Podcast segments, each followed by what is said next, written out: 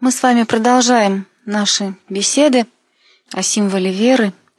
Мы говорили уже о том, что мы вместе с церковью веруем во единого Бога, Отца Вседержителя, Творца небу и земли, видимым же всем и невидимым, и во единого Господа Иисуса Христа, Сына Божия Единородного, и же от Отца, рожденного прежде всех век, света от света, Бога истинно от Бога истинно, рожденно, несотворенно, единосущно Отцу, им же вся быша. Нас ради человек и нашего ради спасения, шедшего с небес и воплотившегося от Духа Свята и Марии Девы и вочеловечшися. Вот об этом мы с вами говорили в прошлый раз, говорили о воплощении Христа от Духа и Марии, о том, как Церковь почитает и любит Пресвятую Богородицу. И сегодня мы дальше движемся по символу веры. Дальше там сказано, что мы веруем в Сына Божия, распятого же заны при Понтийском Пилате и страдавша и погребенна. Вот о чем эти слова? Распятого же заны при Понтийском Пилате и страдавший и погребенна. Мы говорили и будем еще говорить о том, что вершинное событие в истории христианской – это, конечно же, воскресение Христова. Правда же, это центр нашей жизни. Так вот, Пасха невозможно без смерти Христа. Если бы он не умер, то он бы и не воскрес. И вот символ веры говорит нам об этом, как о событии историческом. Иисус был распят при Понтии Пилате и страдал, и погребен был. Церковь вспоминает эти события во время Великого Поста.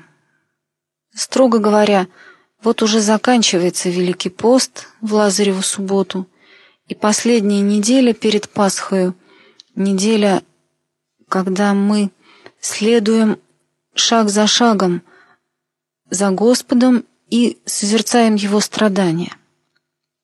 Отсюда и название «Страстная неделя». Да? Страсти Господни, страдания Господни становятся центром нашей жизни в это время.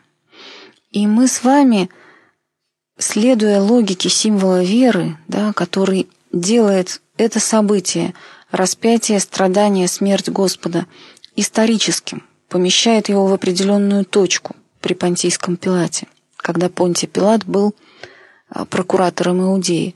Вот следуя этой логике символа веры, мы посмотрим на эти события как на историю, в том виде, в котором она изложена в Евангелии.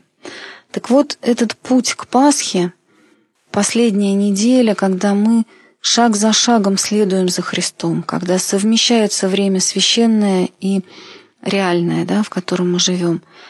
Вот эти события начинаются с Лазаревой субботы. Те истории, которые мы вспоминаем в эти дни, имеют такую двойную ценность. С одной стороны, они возвещают страдания Господни и готовят нас к ним. А с другой стороны, рассказ о воскрешении Лазаря, евангельское чтение Лазаревой субботы являет нам славу и всемогущество Господа для того, чтобы сделать ясным добровольность его страданий. Мы завершаем свой подъем да, вот по этому пути Великого Поста, потому что Великий пост всегда есть восхождение к Пасхе. И вот последние наши шаги, они являются уже воспоминанием совершенно конкретным, историческим, о том, каким образом совершились последние дни жизни Христа в истории. И вот Лазарева суббота, день, который наступает э, за восемь дней до Пасхи. Это день, когда мы читаем Евангелие от Иоанна, 11 главу. И вот сейчас мы с вами это Евангелие послушаем еще раз. Был болен некто Лазарь из Вифании, из селения, где жили Мария и Марфа, сестра ее. Мария же, которой брат Лазарь был болен, была та, которая помазала Господа миром и отерла ноги его волосами своими. Сестры послали сказать ему, «Господи, вот кого ты любишь, болен». И Иисус, услышав то, сказал, «Эта болезнь не к смерти, но к славе Божьей, да прославится через нее Сын Божий». Иисус же любил Марфу и сестру ее и Лазаря. Когда же услышал, что он болен, то пробыл два дня на том месте, где находился. После того сказал ученикам, «Пойдем опять в Иудею». Ученики сказали ему, «Рави, давно ли иудеи искали побить тебя камнями, и ты опять идешь туда?» Иисус отвечал, «Не двенадцать ли часов во дне? Кто ходит днем, тот не спотыкается, потому что видит свет мира сего, а кто ходит ночью, спотыкается, потому что нет света с ним». Сказав это, говорит им потом, «Лазарь, друг наш, уснул, но я иду разбудить его». Ученики его сказали, «Господи, если уснул, то выздоровеет». Иисус говорил о смерти его, а они думали, что он говорит о сне обыкновенном.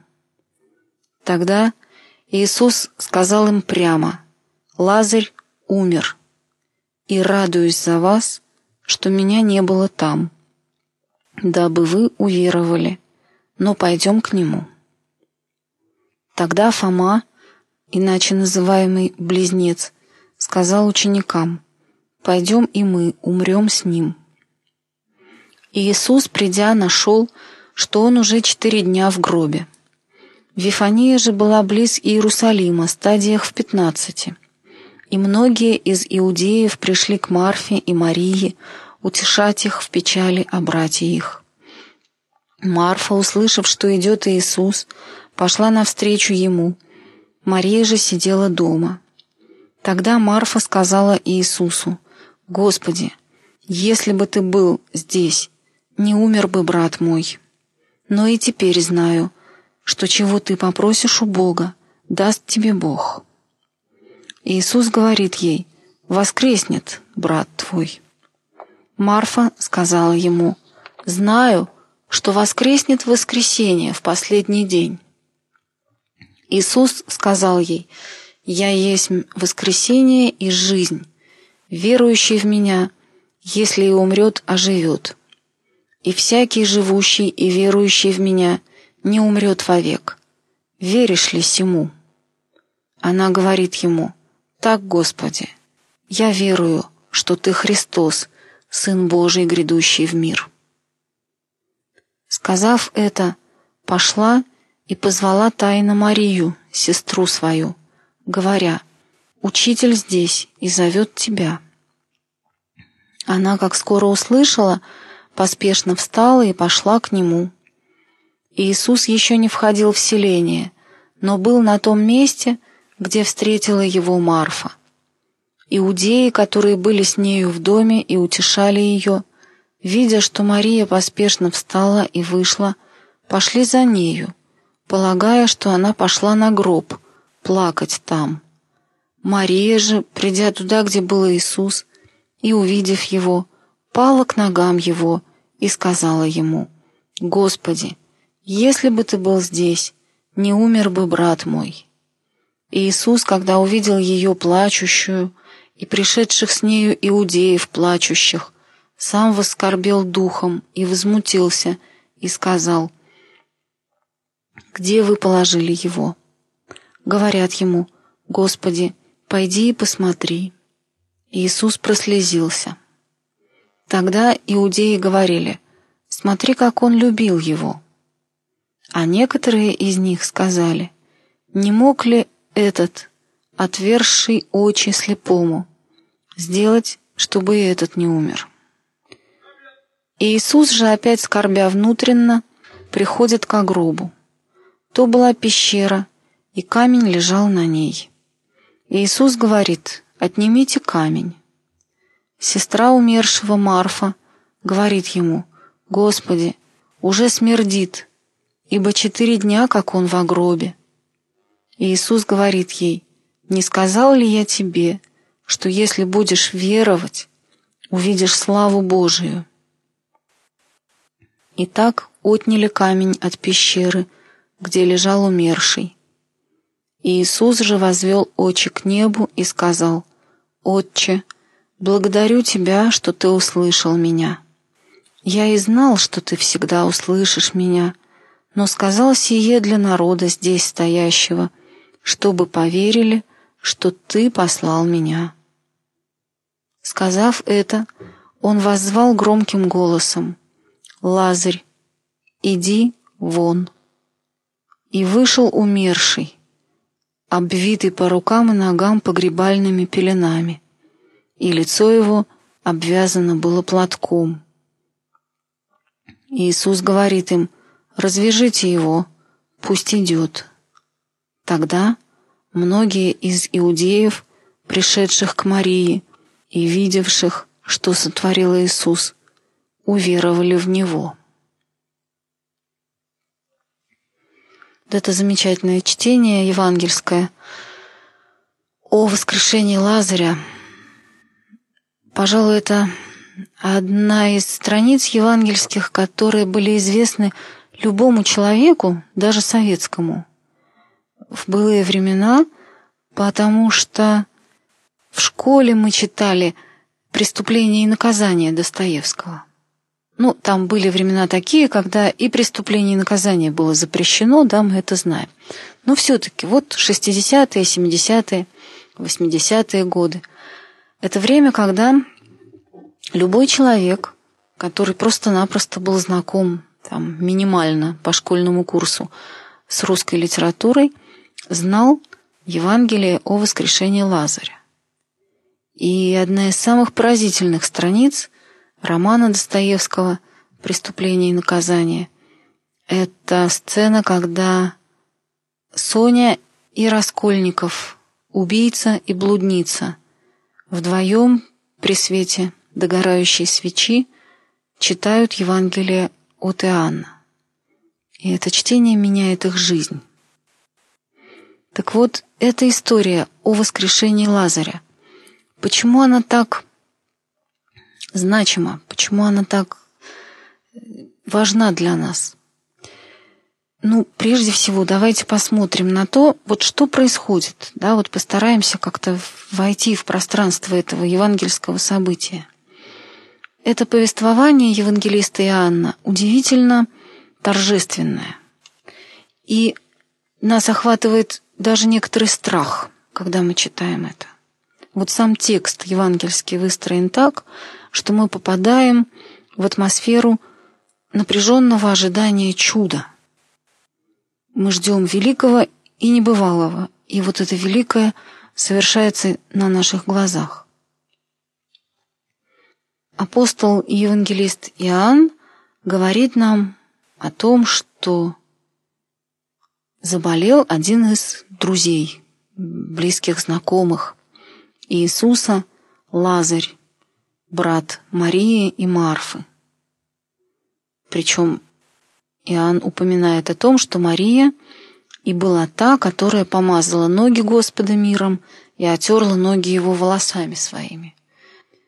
Этот рассказ о приготовлении Господа к смерти, о помазании ног его, одна из евангельских историй, которые читаются во время Страстной недели. Так вот, Мария, Марфа, Лазарь – это люди, которых Господь знает и любит. И вот он узнает о смерти, о смертельной болезни Лазаря. Сестры посылают к Господу сказать, «Тот, кого ты любишь, болен». Наша человеческая логика в данном случае была бы такова, что – но я бросаю все и бегу к тому, кто болен, для того, чтобы ему помочь. Но Иисус поступает совершенно по-другому. Иисус, услышав это, сказал, «Эта болезнь не к смерти, но к славе Божьей, да прославится через нее Сын Божий». И он пробыл еще два дня на том месте, где находился.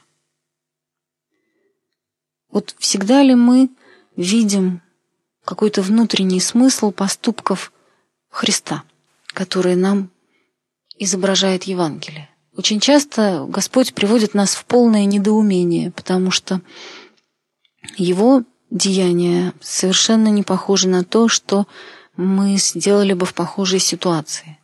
И здесь вот то же самое, да? Любой человек, услышав о том, что его ближний болен, отправляется к этому самому ближнему.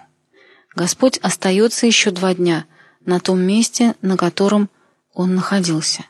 И вместо того, чтобы сказать, что ах, как жаль, да, вот что он болен, я пойду ему помогу. Он говорит, что эта болезнь не к смерти, но к славе Божьей. Да прославится через нее Сын Божий.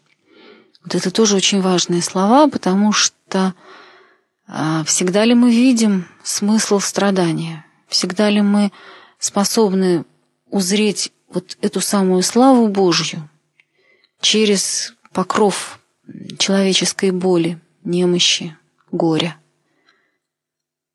Если так было с Лазарем, то, наверное, что-то похожее происходит и с нами тоже. Да, вот те страдания, которые претерпевают наши ближние, которые посылаются нам, они тоже служат к раскрытию славы Божьей.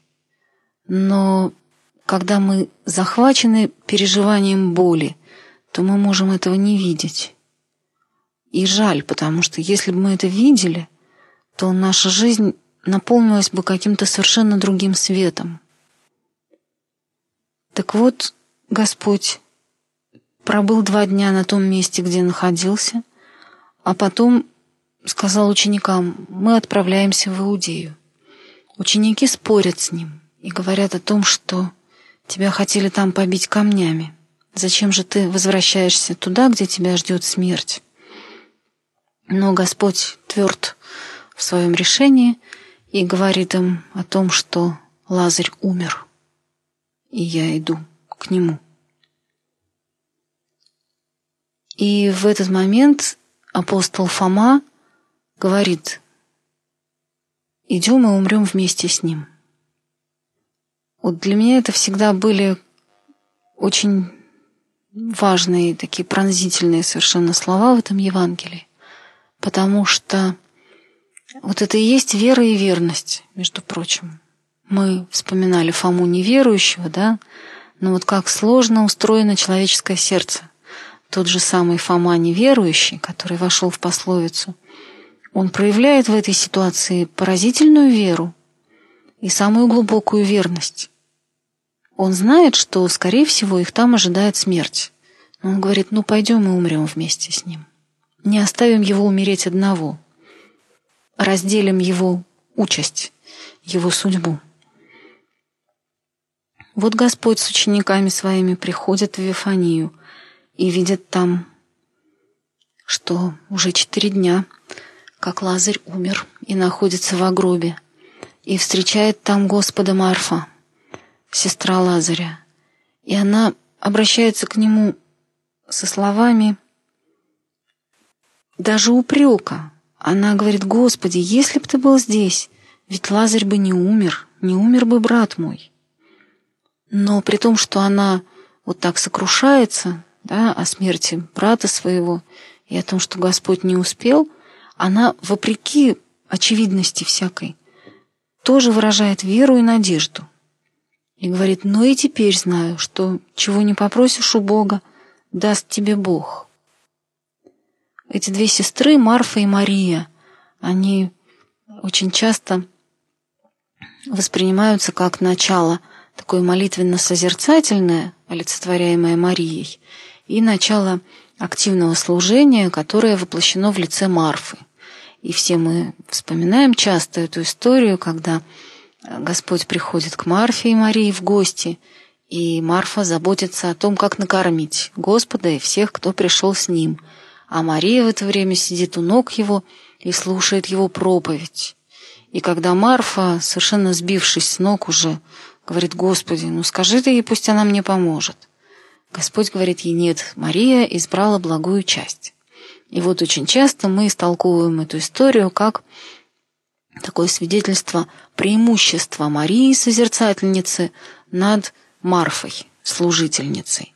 Но вот эта история о воскрешении Лазаря, она говорит нам о величии сердца Марфы, о том, как велика была в ней любовь к Господу и вера. Получается, что ее такое служение и вот то, что она была занята хозяйством в тот момент, когда Господь служил, вовсе не помешали ей первой прийти к Господу и исповедовать веру в то, что Он есть Сын Божий, способный победить смерть. Вот этот разговор между Христом и Марфой, он удивительно хорош, он очень важен для нас, да, потому что Марфа говорит, «Господи, был бы ты здесь, не умер бы, брат мой, но и теперь знаю, что чего ты не попросишь у Бога, даст тебе Бог». На это Господь ей отвечает, «Воскреснет брат твой». Марфа, хоть она и надеется, но она как бы еще боится произнести это слово, что сейчас воскреснет. И она говорит, да, я знаю, что воскреснем все в последний день. И тогда Господь говорит ей прямо и говорит ей слова поразительные. Говорит, я есть воскресение и жизнь. Верующий в меня, если и умрет, оживет. И кто живет и верует в меня, не умрет вовек. Веришь ты этому? И Марфа говорит ему так, Господи. Да, Господи, я верую, что Ты Христос, Сын Божий, грядущий в мир. Посмотрите, что происходит на наших глазах. Марфа исповедует веру во Христа вопреки очевидности. Потому что у нее был брат Лазарь, который его знал и любил, и который умер, и четыре дня уже он лежит в гробе, и никакой надежды нету, потому что он уже мертв. Но когда она видит перед собой Христа, и он произносит ей слова «Веришь, что если человек верует в меня, не умрет?» Она ему говорит «Да, верую». Хотя четыре дня назад она положила в гроб того, кто веровал и умер – то есть получается, что для Марфы видеть Христа перед собою – это гораздо больше, чем весь ее жизненный опыт.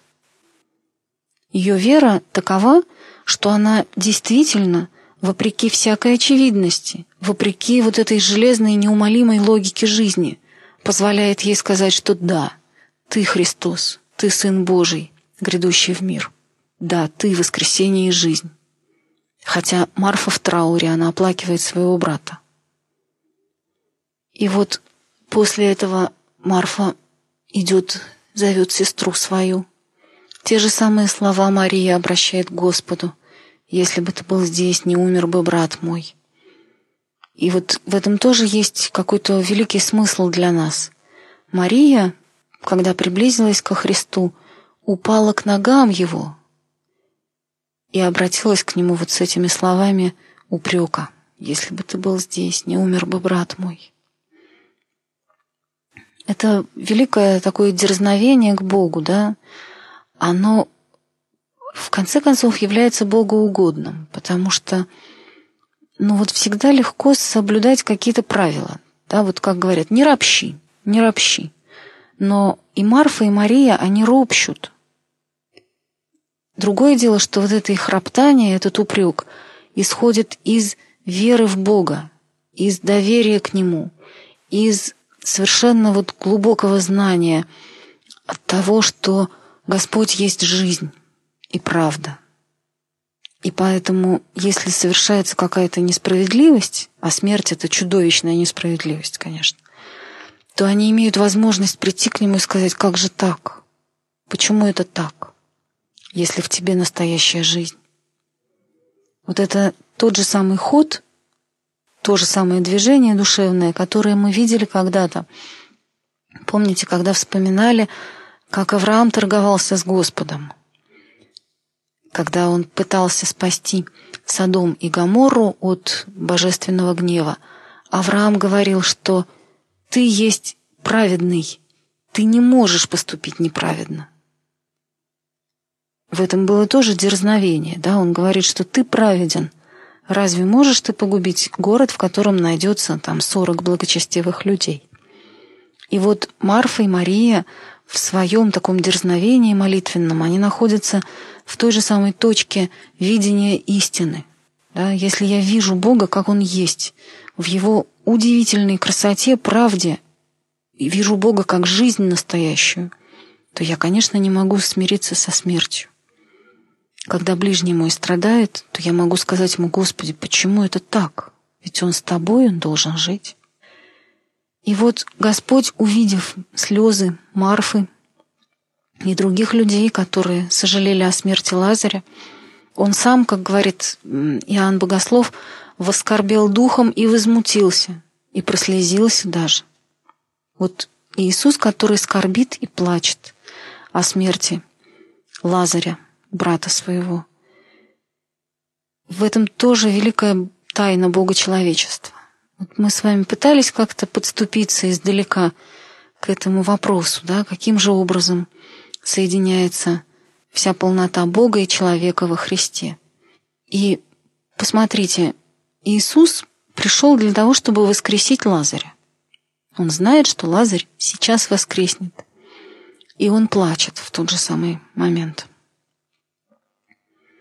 Он знает, что он воскресит Лазаря и скорбит о его смерти. Вот тайна Бога, тайна божественной жизни, она никогда не может быть, ну, такой вот однолинейной, да, вот простой.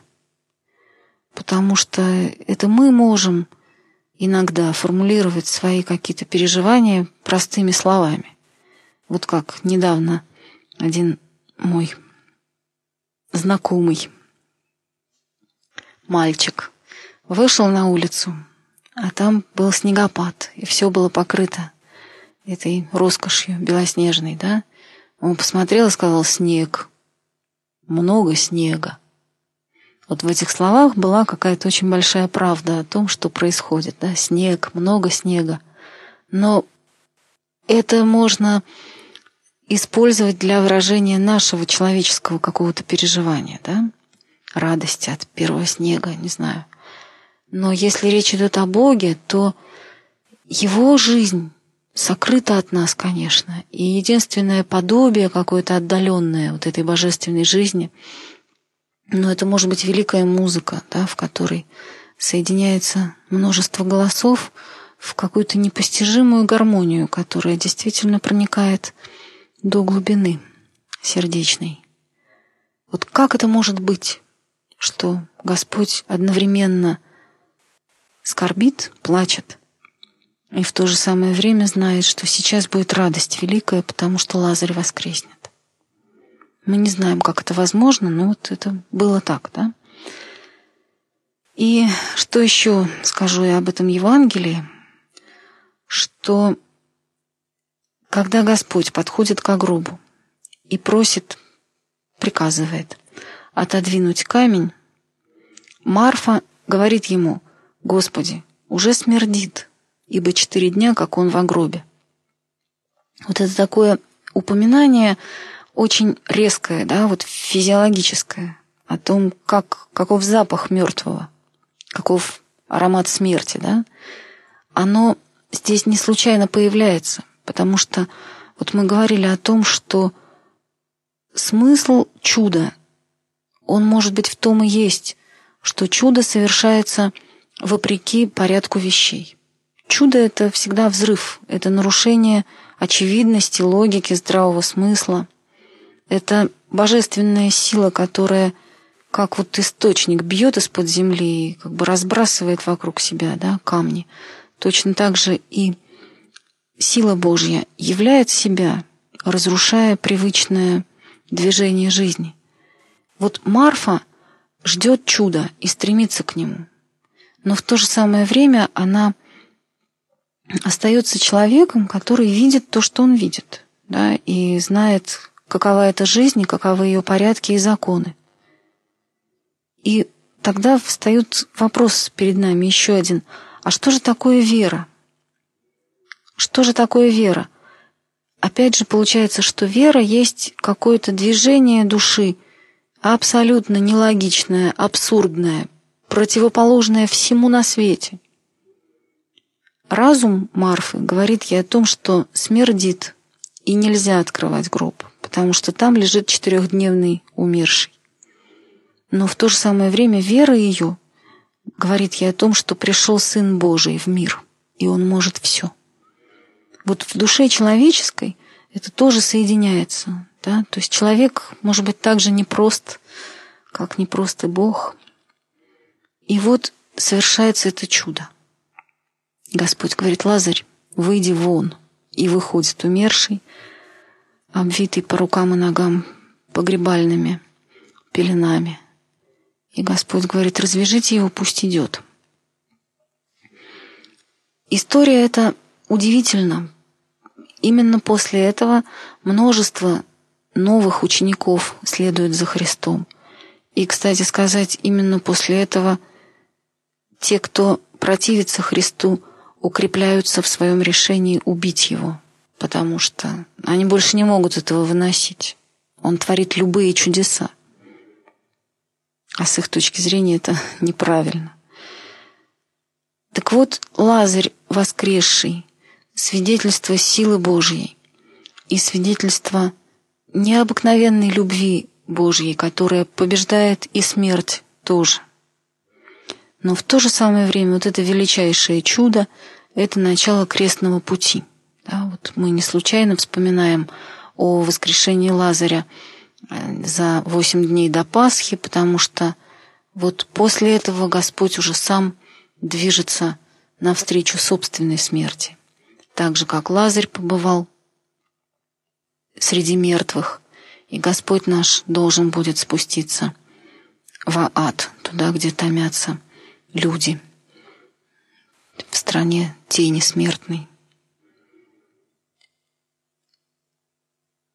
Лазарева суббота – праздник для нас еще и потому, что мы вспоминаем всех своих умерших. Это день поминовения усопших, да, как и всякая суббота, собственно говоря, в богослужебной практике. И для нас это день, когда мы снова и снова способны удивиться великой силе Божьей. И это день, который оживляет в нашем сердце надежду. У каждого из нас есть близкие люди, которых мы любим и с которыми мы разлучены смертью.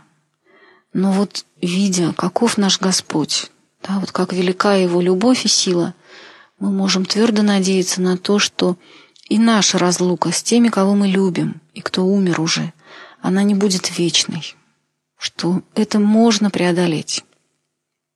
Так же, как Марфа и Мария, потерявшие брата своего, встретились с ним, с ним снова, вот так же и мы встретимся с теми людьми, которые остаются нам необыкновенно близкими и с кем в земной жизни мы уже не увидимся никогда.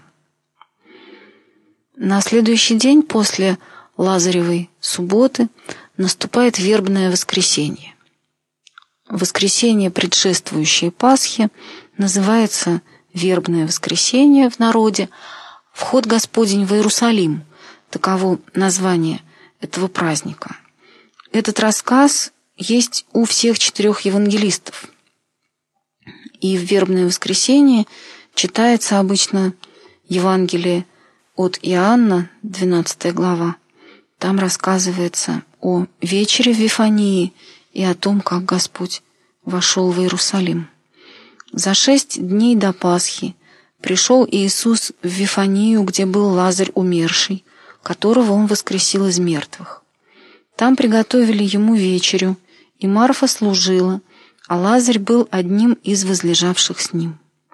Мария же, взяв фунт нардового чистого драгоценного мира, помазала ноги Иисуса и отерла волосами своими ноги его.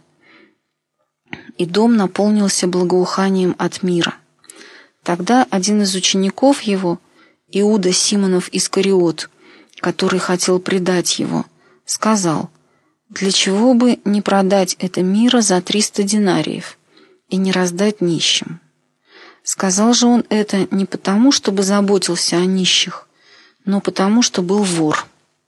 Он имел при себе денежный ящик и носил, что туда опускали. Иисус же сказал, оставьте ее. Она сберегла это на день погребения моего, ибо нищих всегда имеете с собою, а меня не всегда. Многие из иудеев узнали, что он там, и пришли не только для Иисуса, но чтобы видеть и Лазаря, которого он воскресил из мертвых. Первосвященники же положили убить и Лазаря, потому что ради него многие из иудеев приходили и веровали в Иисуса. На другой день множество народа, пришедшего на праздник, услышав, что Иисус идет в Иерусалим, взяли пальмовые ветви, вышли навстречу ему и восклицали «Асанна, благословен грядущий во имя Господне, царь Израилев». Иисус же, найдя молодого осла, сел на него, как написано «Не бойся, тщерь Сионова, вот царь твой грядет, сидя на молодом осле». Ученики его сперва не поняли этого, но когда прославился Иисус, тогда вспомнили, что так было о нем написано, и это сделали ему. Народ, бывший с ним прежде, свидетельствовал, что он вызвал из гроба Лазаря и воскресил его из мертвых. Потому и встретил его народ, ибо слышал, что он сотворил это чудо. Вот это евангельское чтение вербного воскресения, праздника входа Господня в Иерусалим. В этот день люди, которые собрались в Иерусалим на праздник Пасхи, вспоминали его, встречали его как царя. Они постилали ему под ноги свои одежды, бросали пальмовые ветви и восклицали «Благословен гряды во имя Господне! Асанна!» Получается, что народ в этот день уже прославляет Иисуса как Сына Божия, да, как Мессию, как того царя, которого ожидает Израиль для своего спасения. И вход Господень в Иерусалим – это радостный день, потому что вот действительно входит Господь в свой город, и народ его приветствует так, как должно. Но всегда сердце наше наполняется и горечью, и тревогой в этот день, потому что тот же самый народ, который так радостно его встречает, через несколько дней будет кричать «распни его! Распни его!» Как легко человеческое сердце меняется, да, вот как легко мы переходим от веры к отрицанию, от приятия к вражде.